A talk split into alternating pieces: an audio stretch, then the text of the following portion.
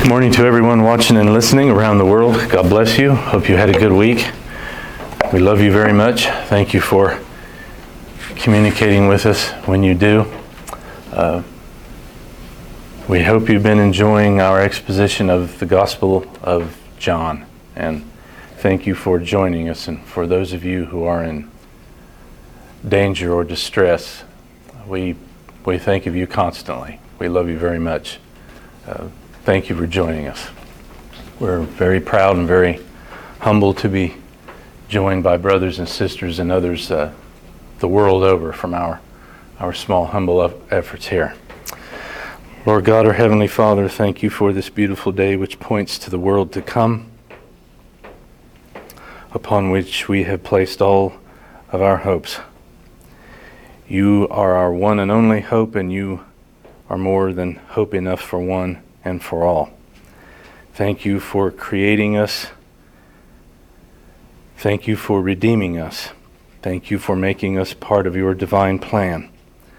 To know you, the one and only true Creator, Redeemer God, you who are absolute and ultimate reality. To know you, to glorify you, and to enjoy you forever in the world to come. Thank you for saving us from an evil world and the evil which fills it. We pray for our brothers and sisters the world over. Open their hearts and their minds as ours to receive the truth of your word and to translate your word into action in their life. And of course, by the graciousness and by the presence and influence of your Spirit, we pray for everyone who has been mentioned this morning, every need for prayer. Reveal yourself to these folks in the way that you see fit and proper and that you know best. We pray for folks who have been joining us, watching and listening the world over, in particular those who are in distress or danger. Please keep them safe. Rescue them from their enemies, your enemies. Protect them, keep them safe, but yet help them to live out the gospel life and to be a faithful witness for you. Help us to follow along in their footsteps faithfully in any way that is called upon us, that is incumbent upon us. We thank you for this opportunity to teach your word to persons in our country and our community and abroad. Please bless our flawed and humble efforts. May the meditations of all of our hearts and the words of my mouth be pleasing to you, O sovereign Lord God, our rock and our Redeemer. In Jesus' holy name we pray. Amen. Would you stand, please, to honor the reading of the word of the Lord? Gospel of John, chapter 3, verses 5 to 6. John chapter 3, verses 5 to 6. Born of water and the Spirit, we will entitle this message, the exposition of these two verses.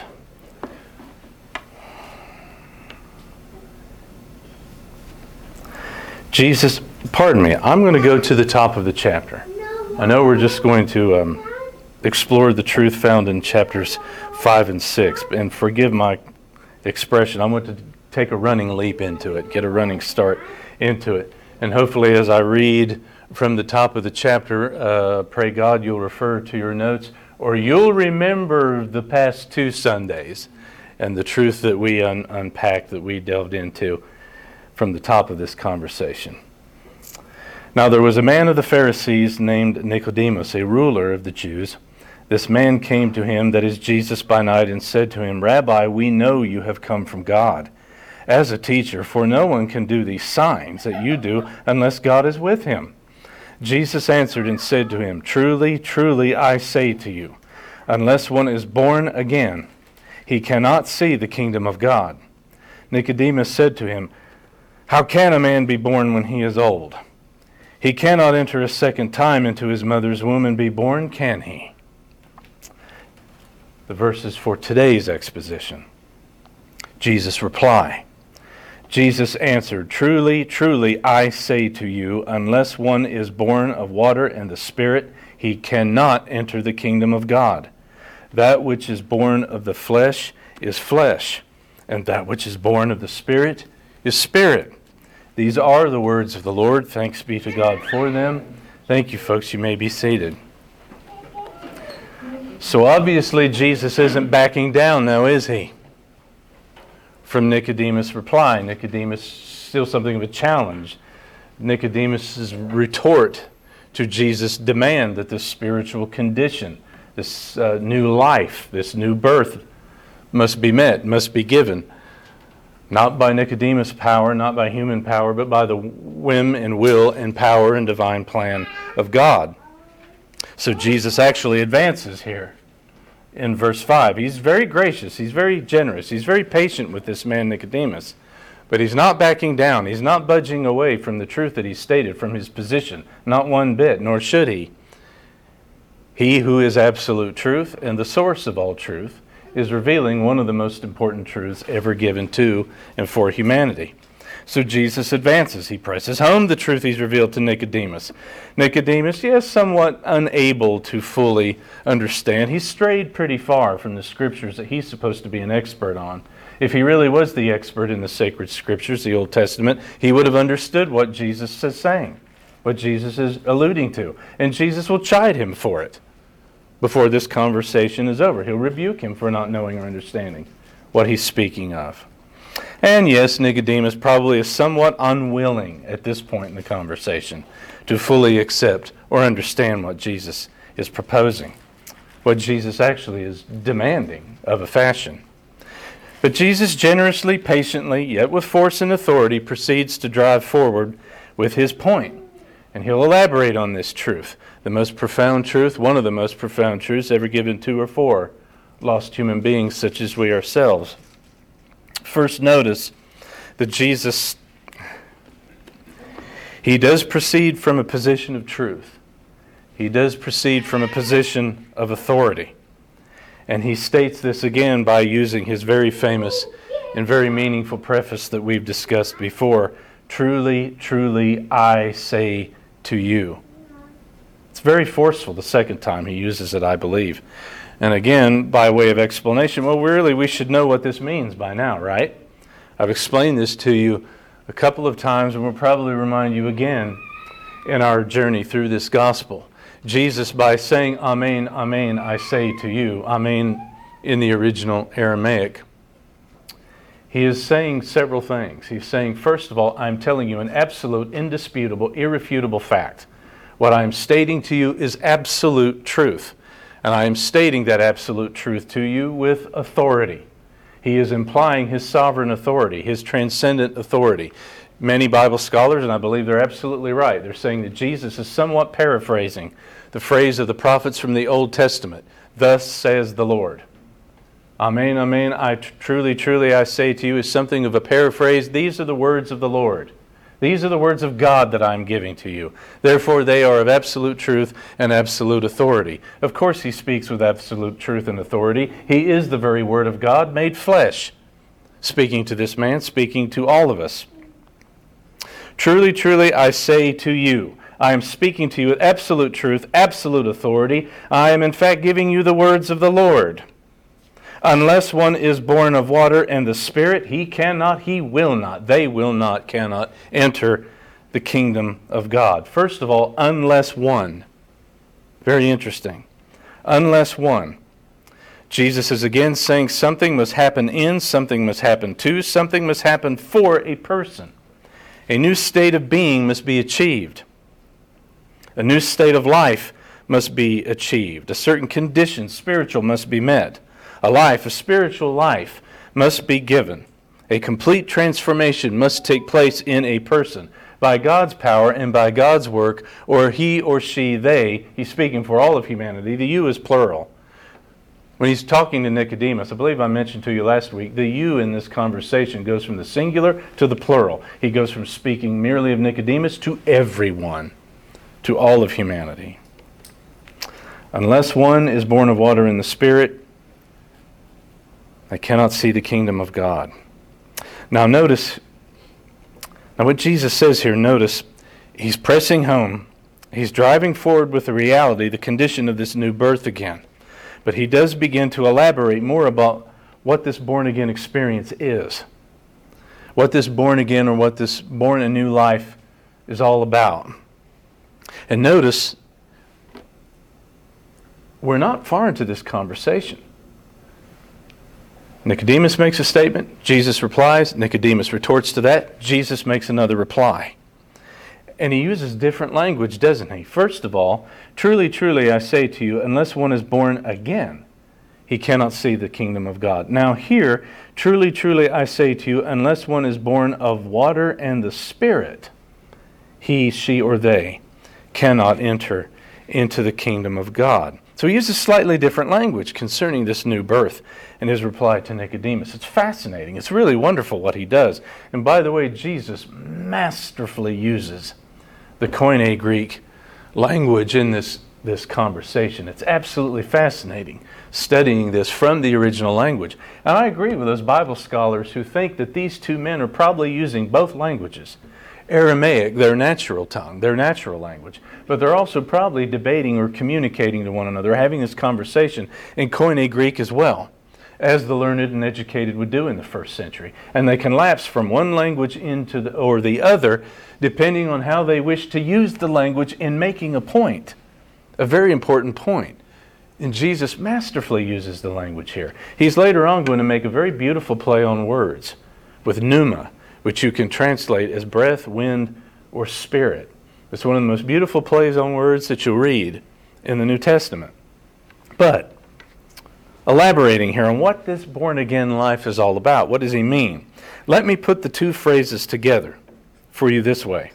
Jesus states, unless one is born anothen. Remember, I gave you that important word last week which can arguably, in this conversation, I believe Jesus means at both meanings, you can translate it as again or from above. I think he's saying both.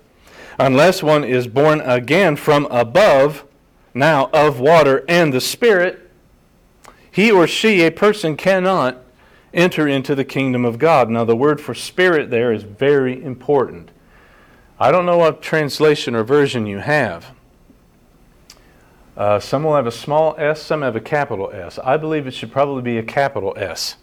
Some believe that Jesus is speaking born again of water and the Spirit as of a cleansing of the soul, the image of water, in the person's soul, spirit. So they want to not capitalize the word spirit. They want to interpret it as referring to the human spirit. I disagree with that. I think he is referring to the Holy Spirit of God, the third person of the Trinity. He is speaking of a new birth and a cleansing of the human spirit, the human soul, but he is speaking of a cleansing of the human soul and spirit by the power of the third person of the Trinity, God the Holy Spirit, who is applying the atoning work of the Son to the souls of human beings. So I believe we should tra- uh, keep born of water and the Spirit, capitalized Spirit, pneuma. You can translate that word breath, wind, or spirit. Here, Spirit, the Spirit of God. Unless that person is born again from above by the power and will of God, born of water, a cleansing of the soul by the power of the Spirit, the Spirit of God, they cannot enter the kingdom of God. So, according to Jesus, to be born again from above means a person is born anew of or from water and the Spirit. Now, that's fascinating. What does he mean here? Let's dig down a little bit deeper. Proceeding deeper into this new birth from above. Well, first of all, the wording of Jesus' statement indicates, instructs that these terms born again from above, born again from above, born of water and the Spirit. You have to understand them in relation one to the other. In other words, let me explain it this way Born of water and the Spirit is an explanation of what it is to be born again from above. Talk, he's talking about the same thing, he's just expressing it in slightly different terms. If one is born again from above, then they are born of water and the Spirit. If a person is born of water and the Spirit, they are born again from above. He's not talking about two births, he's talking about one. They're the same reality. So Jesus is speaking of a singular spiritual birth, not a plural one. You're not born again from above, and then you're born again again of water and the Spirit. No, they're the same thing. Now, some have wondered that here's some various interpretations through the years. Some have uh, posited that perhaps we should interpret this way. Jesus is saying, uh, born of water. That is speaking of the amniotic fluid that, uh, that, surrounds all babies in their mother's womb before they are born, referring to natural birth and then physical birth. Well, Jesus is telling this man that first there is a physical birth that we all go through, but Jesus is speaking here specifically in this conversation of a spiritual birth, the second birth, the born anew birth. So I don't think water here, the image of water that Jesus is using, refers to natural birth. Water and the Spirit is referring to the born again birth from above. He is speaking entirely about this spiritual birth, this second birth. Well, so what does this water mean? What does this water represent? If we're referring specifically and only to a spiritual birth, well, again, let me press this point home.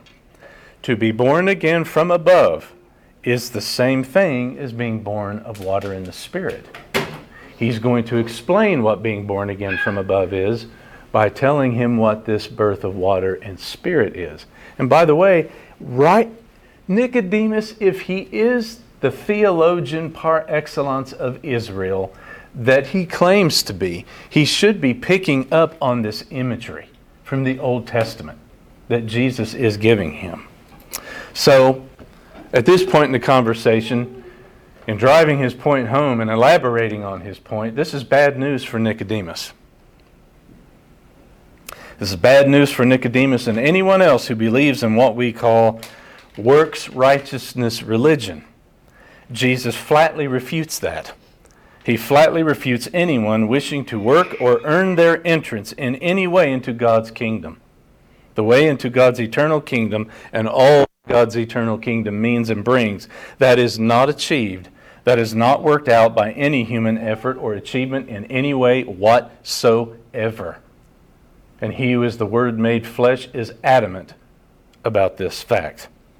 And oh, how sinful human beings can't let go of this. Now, can we? We want to earn our way into heaven so that we can nurse the sin of pride so that we can claim something of our salvation for ourselves. We can claim credit for it. We can take credit for it in some way. We wish to hang on to something of and for ourselves, that sin of pride, that sin of self worship, which originally condemns us all. We want to enter heaven our way on our terms. And Jesus says, absolutely not. That will not do. That will not work. According to Jesus, who is the divine flesh. You see, twice over this early in the conversation, Jesus says, No, that is not the way. The way is by, let me throw a fancy theological term from theological circles at you. The way is by regeneration, to be regenerated. A new birth, a new life from above, reborn by the will and by the power of God. There simply is no other way, according to Jesus. Now, let me throw this at you something to think about. There is more than one reason why Jesus refers to this as a new birth. Now, think about this logically, rationally, and reason, reasonably, which you should, we should, about all of Scripture. And that's the way Jesus is dealing with this man in this conversation, which he's dealing with all of it. There's another reason why Jesus refers to this as a birth. You can refer to this as a birth because it's a new life. It's a brand new life by the power of God, by the divine parent, by God. So, yes, obviously, you could reasonably refer to this as a new birth, but there's another reason. Let me ask you a question How hard a day's work did you put in on the day that you were born? Your mother put in quite a hard day's work. In fact, your mother probably Uh, you were putting up quite a fight. God bless our mothers. But how, how hard did you put in on the day that you were born? How much of a contribution did you make to your birth? That's right, none whatsoever. Our mother did all of the work. Birth is something that happened to us. That's why one of the reasons why Jesus calls this a new birth. You don't work your way into this new birth. You do not birth yourself. You do not participate in the birthing process of the second birth, no more than you participated in the birthing process of the physical birth, the first birth. Birth is something that happens to you. As with the first birth, it's something that happens to you, so it is with the second birth, the spiritual birth, the born again birth. It happens to you. You don't do the work, the parent does the work. In this second birth, the divine parent, God, God the Father, does the work in the second birth. Now, what of born of water and the Spirit? Let's dig a little bit deeper what he means here. To be born anew from above is to be born of water and the Spirit. Now, what does Jesus mean by this? Well, these words have generated many interpretations over the years. A great deal of ink has been spilled over them for the past 2,000 years, as you can imagine. Some of them good, some of them perfectly correct, others, well, not so good. But here, the correct interpretation, the correct meaning,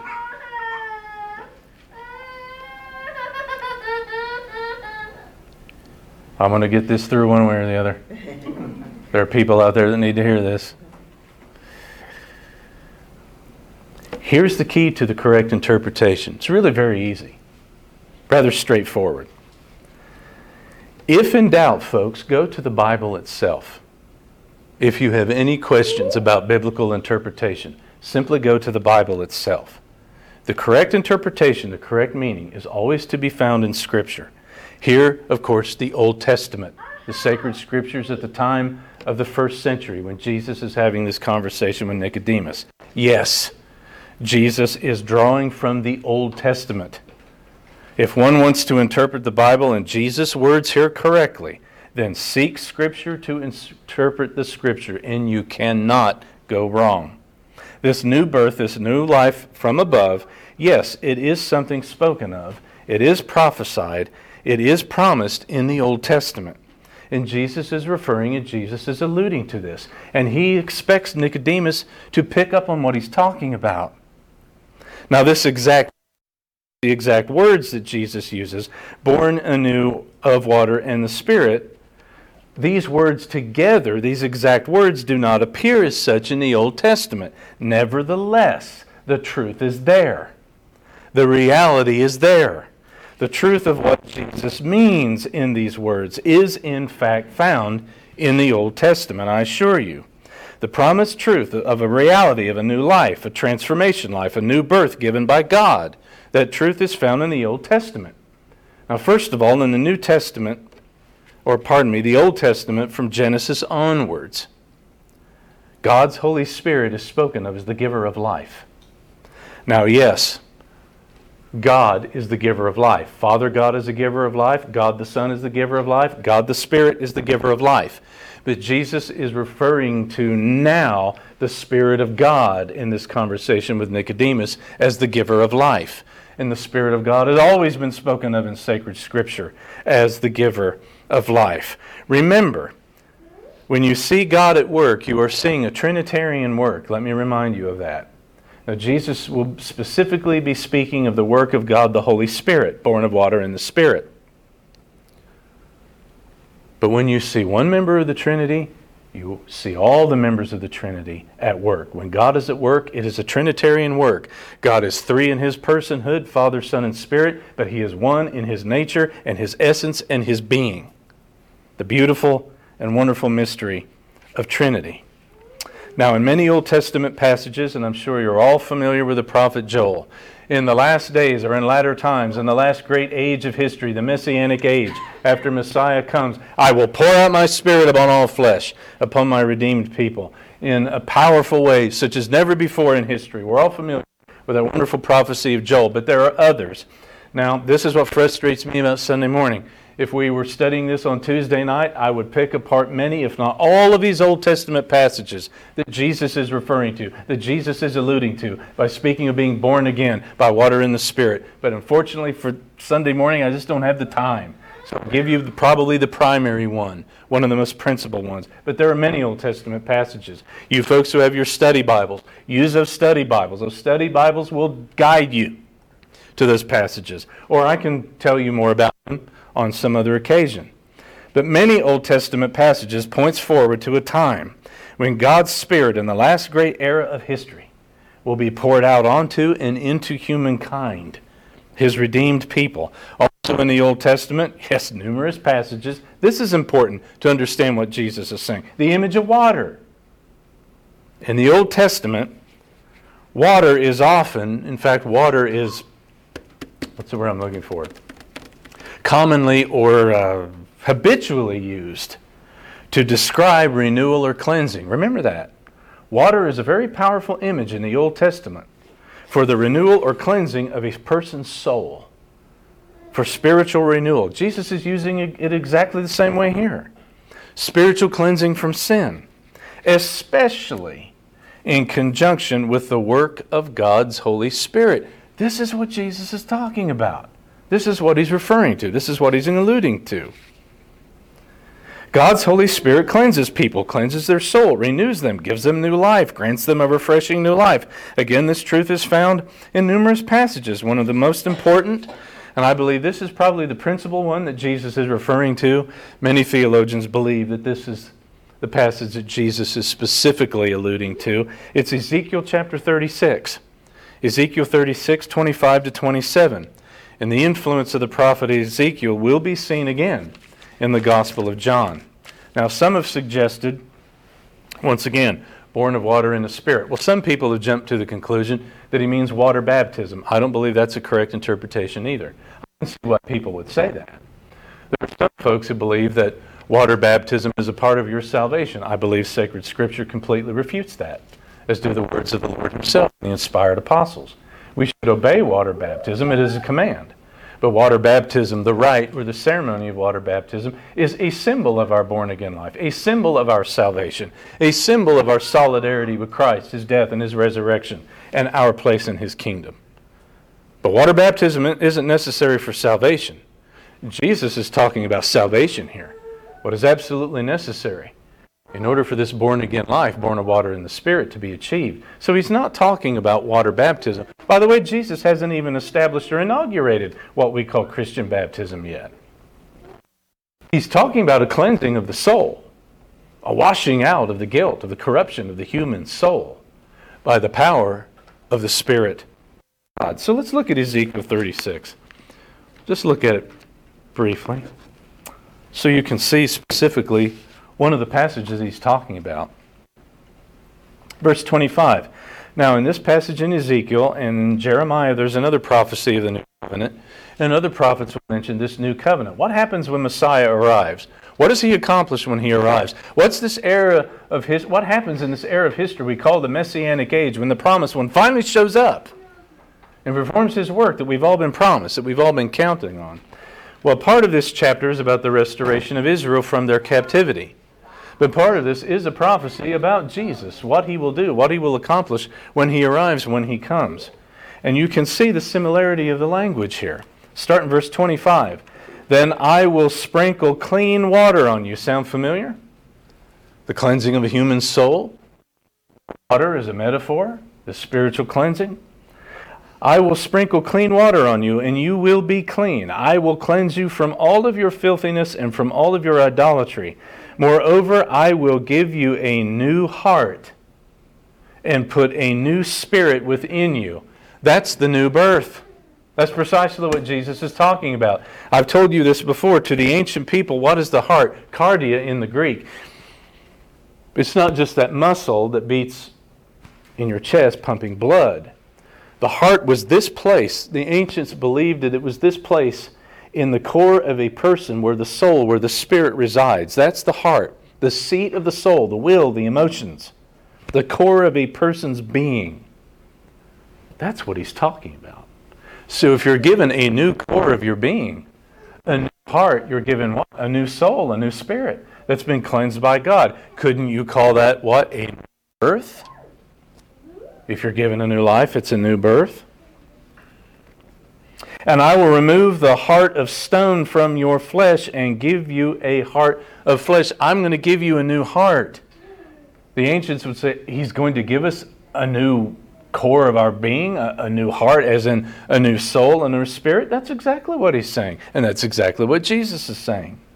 And here's I will put my spirit within you. Folks, that would have just absolutely, if I can use the expression, blown the minds of ancient Jews in reading this prophecy of Ezekiel.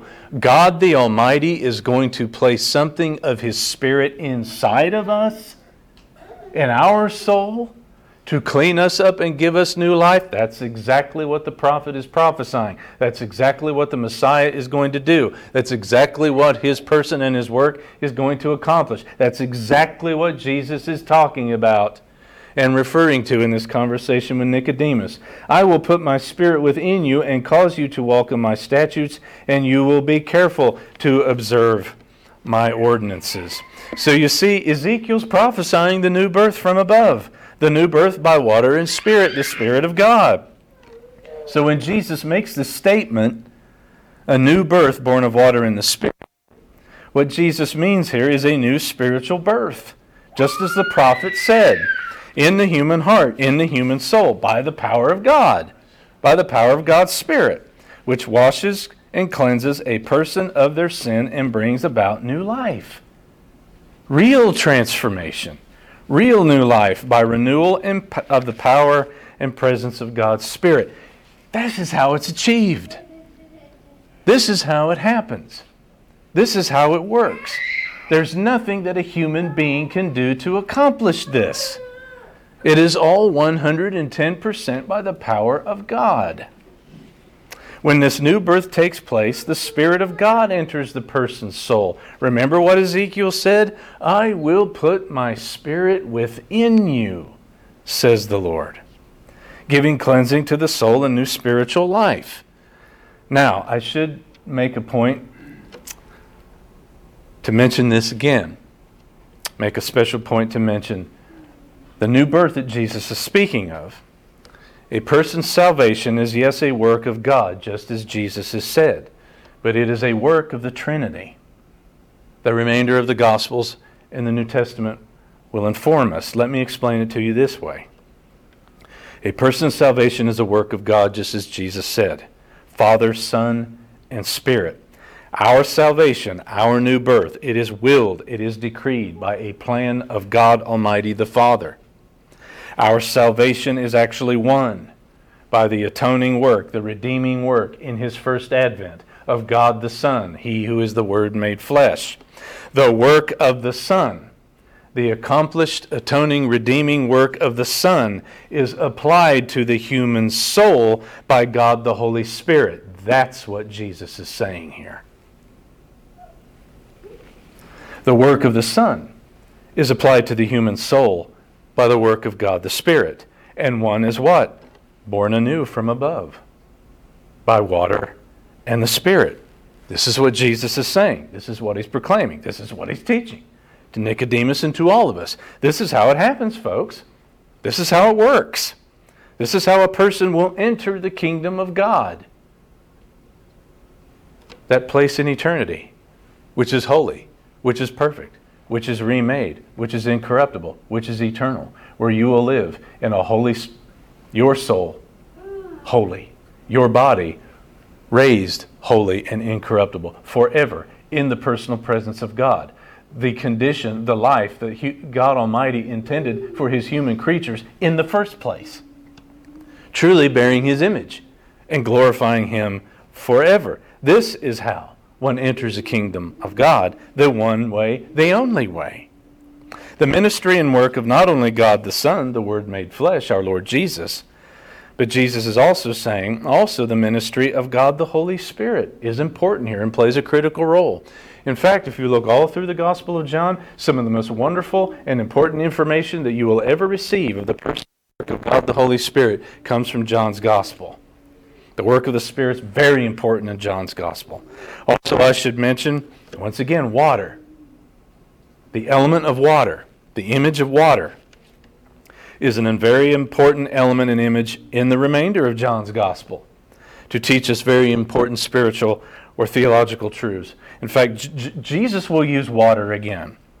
Thereby, John will use water to express a number of truths about a person's soul being cleansed rid of their guilt, rid of their rebellion before God, rid of our moral corruption, a fresh new life, a restoration or spiritual refreshment. Water also will, in this gospel, water will again directly represent the person of the Spirit of God. You see that when Jesus uses this phrase, these words, water in the Spirit, again, he's referring to the work of the God, Father, Son, and Spirit. The Spirit, according to Jesus, yes, has a critical role in the cleansing, but the cleansing would not be complete without the work of God the Son. The three are one. This is a Trinitarian work. Those born from water and the Spirit It's referring to this radical, this, this revolutionary new birth that yields a cleansing and a renewal that's what? It's a manifestation of what God promised from long ago. That's what Jesus is saying. This new birth, born of water and the Spirit, that Jesus is teaching Nicodemus, that he's telling us about. It's a demonstration of God's power. It's a demonstration, a manifestation of what God promised and what the prophets prophesied long ago, centuries ago in the Old Testament. As Edward Klink writes in his commentary, this is so overwhelmingly rooted in God it can only be described as from above and explained with various Old Testament images and prophecies. Nicodemus is not only directed to see this new birth and so enter into the kingdom of God, he is invited to enter into this new birth so that he can enter into the kingdom of God. And we all are invited to do so along with him in Jesus, what God promised has now been fulfilled. That's what Jesus is saying. It's one of the most wonderful times in history. He's suddenly implying to Nicodemus all of those prophecies. The time has come. It's here. The time of fulfillment is here. Ezekiel's prophecy, the fulfillment of it, it's being fulfilled now, Nicodemus. The time is now. The time has come. Yes, you see what Jesus is subtly implying here if you look at it closely, which we should. What he's saying here to Nicodemus, what he's saying to any student of the Old Testament scriptures, by teaching the truth of this new birth, by drawing from Ezekiel and alluding to the other prophets, he's saying that what Ezekiel prophesied is here. The Messianic age has arrived, which means what? That means Messiah has arrived. Which means what? Messiah and his work has come and will bring about this new birth from above by water and the Spirit. So Jesus is subtly telling Nicodemus that he is the Messiah. He is the prophesied and anointed one of God who brings about this new birth, his accomplished work. That's why he's teaching this. That's why he's proclaiming it. Verse 6 that which is born of the flesh is flesh, that which is born of the spirit is spirit. You see, he has to hammer home another fundamental fact or fundamental truth to this man who wants to earn his own way on his own terms into the kingdom of God.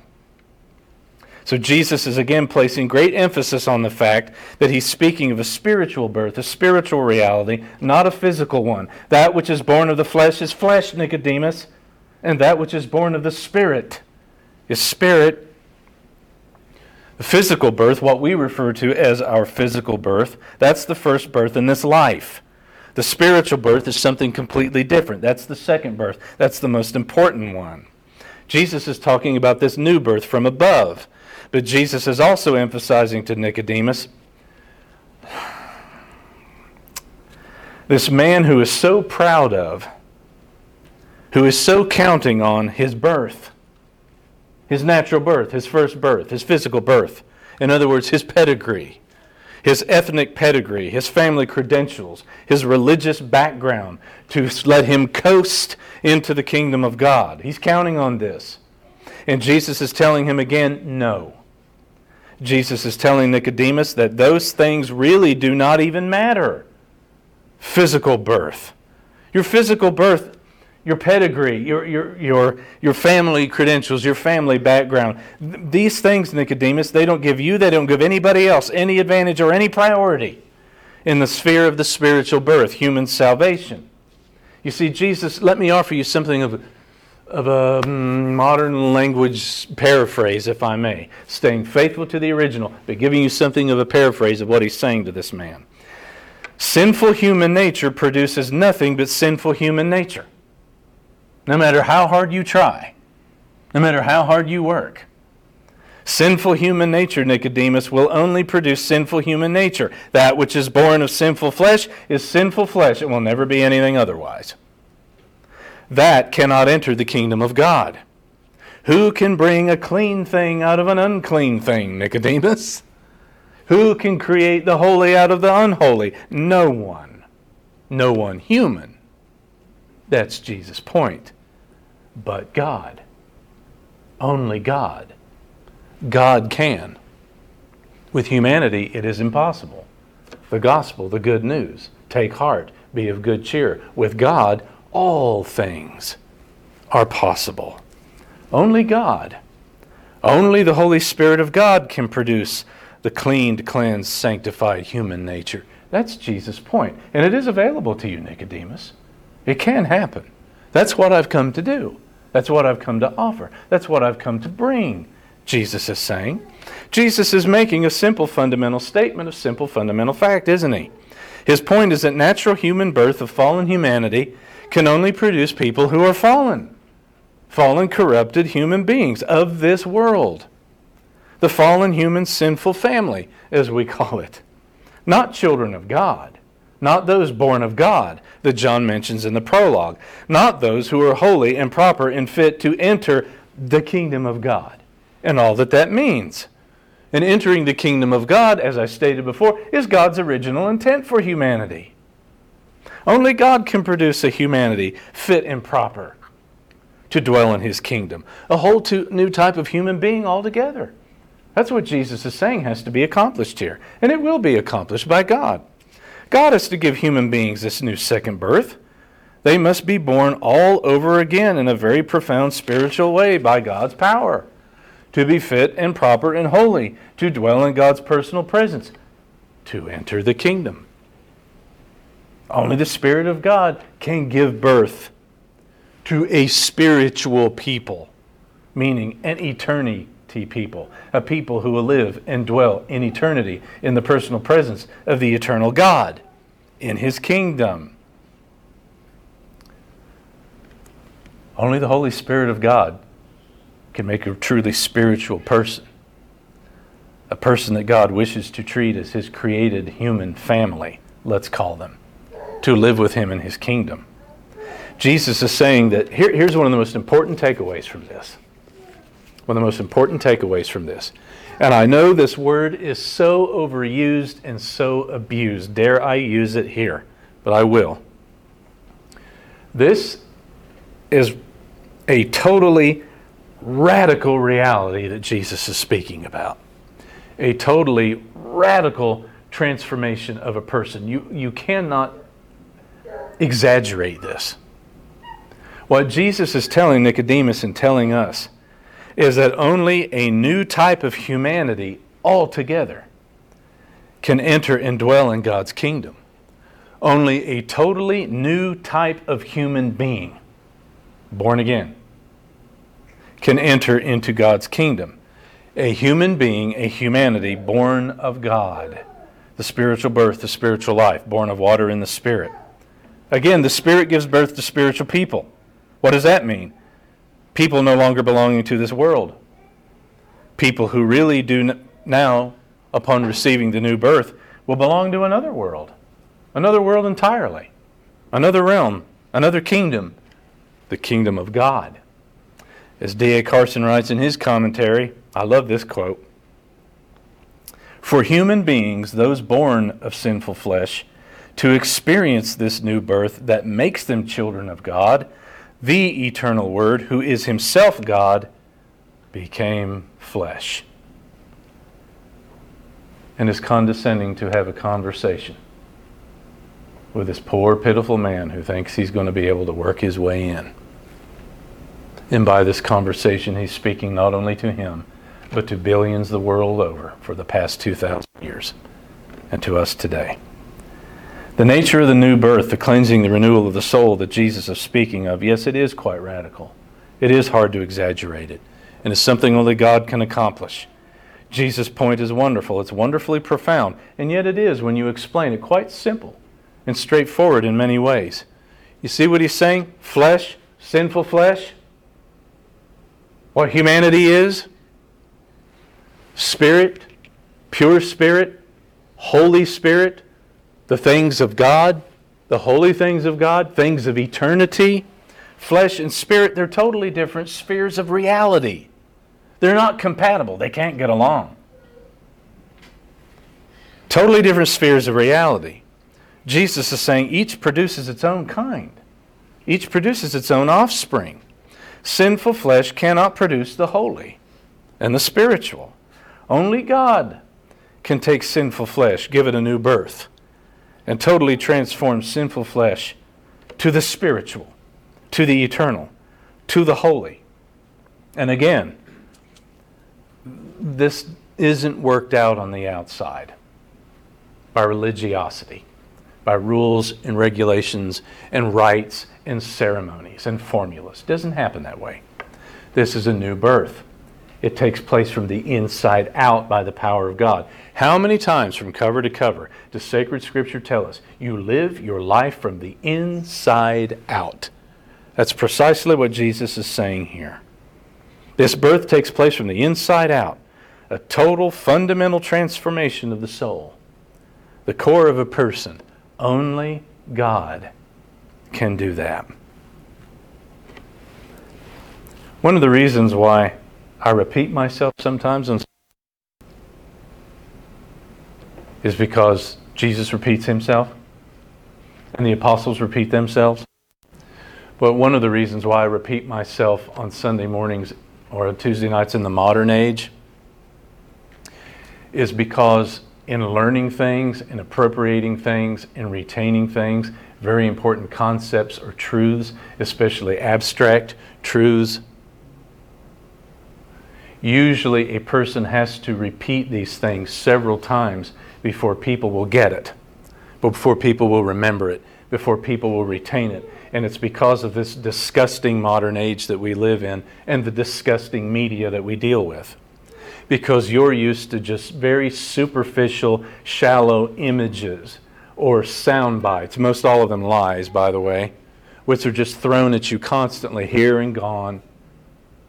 So we have to repeat very important things for in this age for people to grasp these things and remember them and retain them. Why do you think that the propaganda mill media hammers you over and over and over with the same lie every day, day in and day out?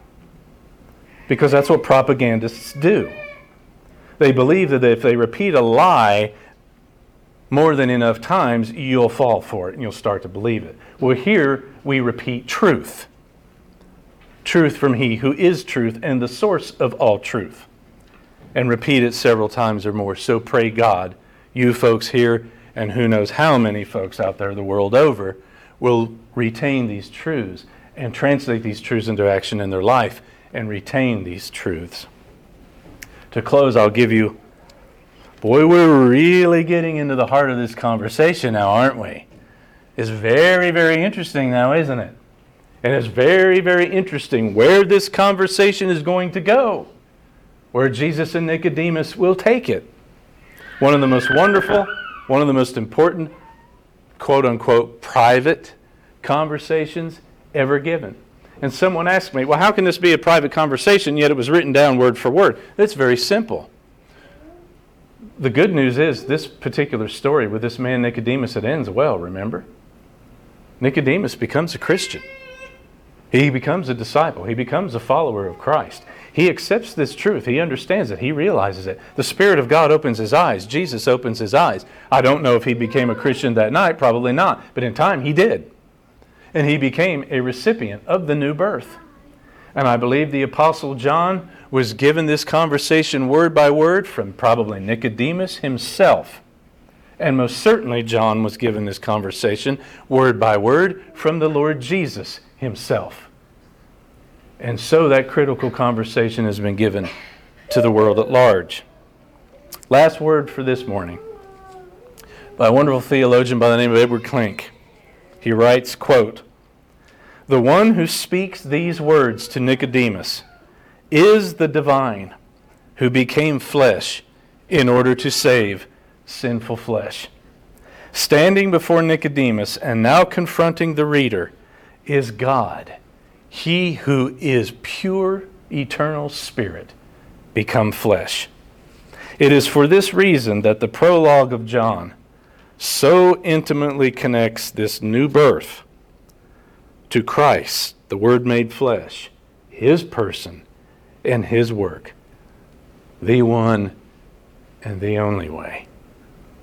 These things have been written so that you may believe that Jesus is the Christ the Word made flesh, the Son of God, and that by believing you may have the born again life from above of water and the Spirit in His name. Sovereign Lord God, our Heavenly Father, thank you for these words from He who is God the Son made flesh. Thank you for this wonderful conversation, so faithfully recorded for all fallen human beings the world over, for time immemorial until the Word made flesh returns. To hear these words and to receive real life, life as it was always meant to be for your human creatures, your redeemed human creatures. I hope that someone here and abroad, as so many people in so many countries are now listening, I pray that by the power of your word and by the power of your spirit, that some person who has been vainly trying to work their way into your presence, into your kingdom, I pray, God, that you will free them of that, that the words of Jesus may set them free. We can set these things down. We may put these things away. It is a vain exercise.